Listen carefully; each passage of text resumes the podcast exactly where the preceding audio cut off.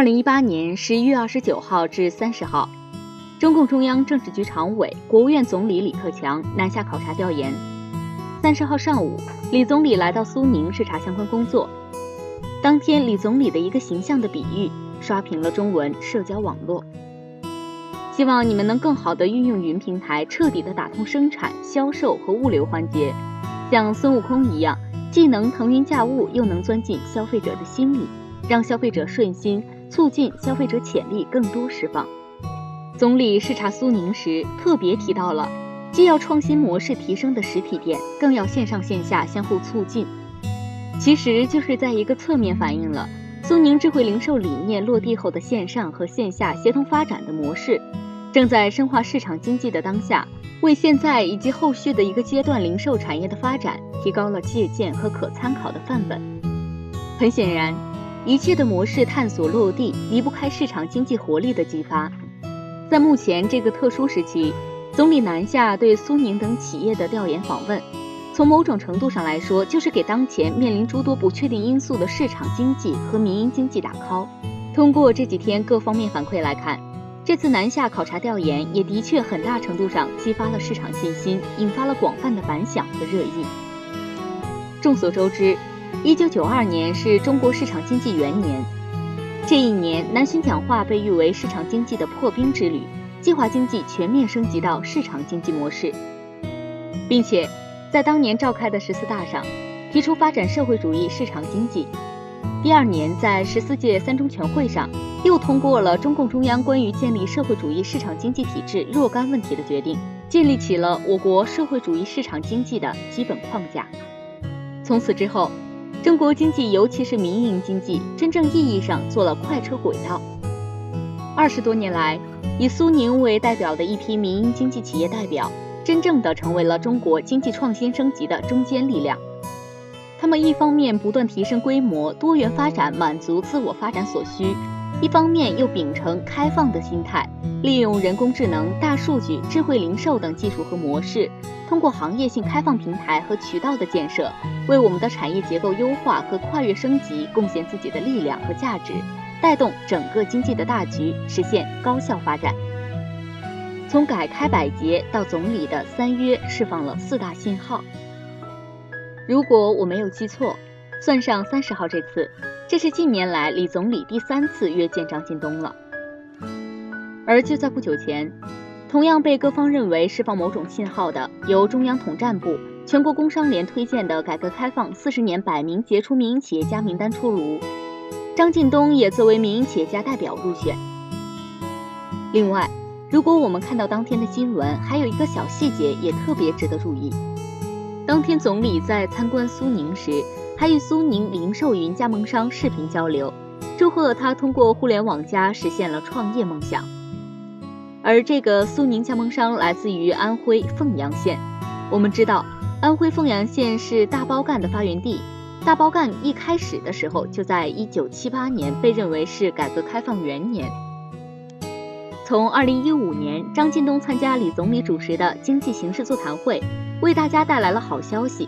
到二零一八年，总理的见证下，张近东与德国 S C P 签署战略合作协议，推动智慧零售创新领域的技术研究与开发。再到这次南下视察苏宁等企业，当面听张近东汇报，这一系列令人振奋的相约，我认为至少释放了四个信号，或者说说明了四个问题。第一，张近东为代表的民营企业家地位愈发重要。改革开放初期。民营企业家蹒跚学步，当时年光久等老一批民营企业家代表，每每进行重大改革和创新，就会遭到非议。而且当年民营经济一直处在主流之外，民营企业家代表也没有太高的社会地位。而在波澜壮阔的四十年改革开放的历程中，那些勇于担当和开拓的民营企业家抵挡时间的洪流，在不同的时期散发出耀眼的光芒。在今天。纵观各项数据的指标，甚至多种民营企业做到了千亿规模，进入世界五百强，都说明民营企业家成为经济的重要组成部分。一大批的民营企业家甚至代表中国经济界参与全球竞争，输出中国价值。第二，消费升级。智慧零售等科技创新应普惠到全民大众。技术虽然是冰冷的，但技术应用应该是普惠的，而不是为部分人服务。苏宁模式最大的优势在于线上和线下的协作，能够成为全国各地消费者，哪怕是不懂互联网的消费者提供产品和服务。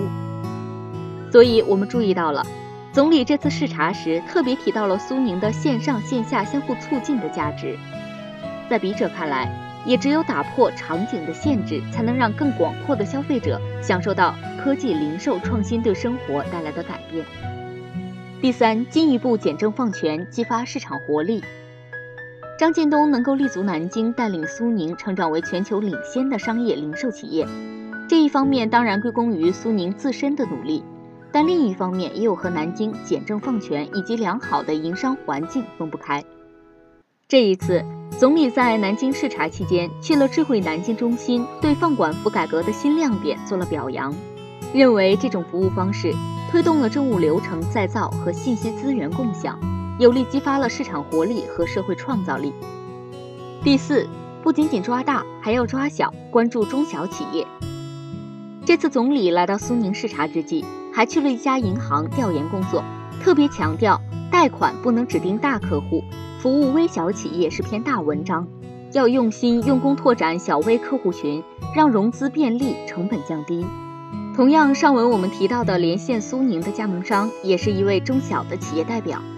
这位小老板过去的镇上开小卖铺，一年最多挣五六万元。今年加盟苏宁零售云商店后，通过线下展示商品、线上销售方式，预计全年利润可达三十万。总理高兴地说：“这种智慧零售模式不仅让个人实现了创业的追求，还增加了财富。”腾云驾雾的苏宁智慧零售理念，共创美好生活。可能有很多人注意到了，李总理视察苏宁时，背景墙上有一行字：“智慧零售，共创美好生活。”其实，在笔者看来，今天的苏宁，其愿景就是在张近东的带领下，以智慧零售为核心，为实现消费者对美好生活的向往而奋斗。我们以苏宁云店为例。早在2.0时代，苏宁门店就已经变身集体验、服务、购物于一体的互联网智慧零售门店。线下门店当时升级了用户互动属性，比如苏宁云店内的厨卫产品销售区域，摇身一变成为家庭厨房；电视专区变成新房客厅，空调专区变身安静的咖啡厅。这种场景的探索，丰富了居民消费的选购模式，消费和生活方式开始挂钩。后来进入三点零时代，融合了更多商业业态，店内场景化的生态圈又增加了更多好玩有趣的新面孔，比如苏宁集物店、苏宁体育 B 无人店、生活家居馆、苏先生、苏宁影城等业态的融合，而且在黑科技方面进一步升级，将人工智能技术应用到店中，实现店面智能化。无人店、智能客服、颜值免单、刷脸支付、机器人咖啡师、MR 混合现实体验，这些智能科技的融入，让云店智慧零售一步步从理念变成可以落地的服务，极大程度的为消费者追求美好生活带来了助力。特别要提到的是，相比其他平台提出的新零售或者无界零售的概念，苏宁的智慧零售打破了空间、时间、终端、场景的限制，简单的理解为。中国不管是八亿的网民，还是五亿多的非网民，都能享受到苏宁提供的服务。今年的双十一期间，苏宁的上网上街上苏宁，其实就是非常形象地阐述了苏宁的定位和服务价值。双十一期间，支撑智慧零售的智慧物流体系再次发力。当然，小件包裹用时不到七个小时，大件商品不到六个小时。仓库拣选作业量就超过去年双十一全天拣选的作业量。苏宁小店线上订单即时配送服务，平均送达时间只有十八分钟。双十一当天，在全国范围内实现了百分之九十七区域的时效领先，自营运费全免，苏宁物流准时达扩至一百成。如此大规模的高效配送，让消费者尽可能的减少了商品和服务的等待时间。不也正是智慧零售时代消费者对美好生活的追求的重要体现吗？如此，不管是线下的门店智慧创新，还是线上便捷的高效购物，腾云驾雾的苏宁最终进入了消费者的心里。不断裂变的苏宁可以引领产业变革走过二十多年。前文我们讲过，市场经济在中国元年是一九九二年，恰巧是成立于一九九零年的苏宁，也就是在一九九二年这一年，迎来了第一次大升级、大突破。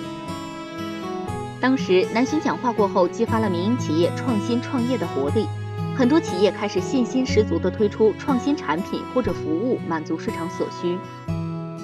当所有人都还在绞尽脑汁地卖产品的时候，一九九二年的张近东就有了卖服务的策略。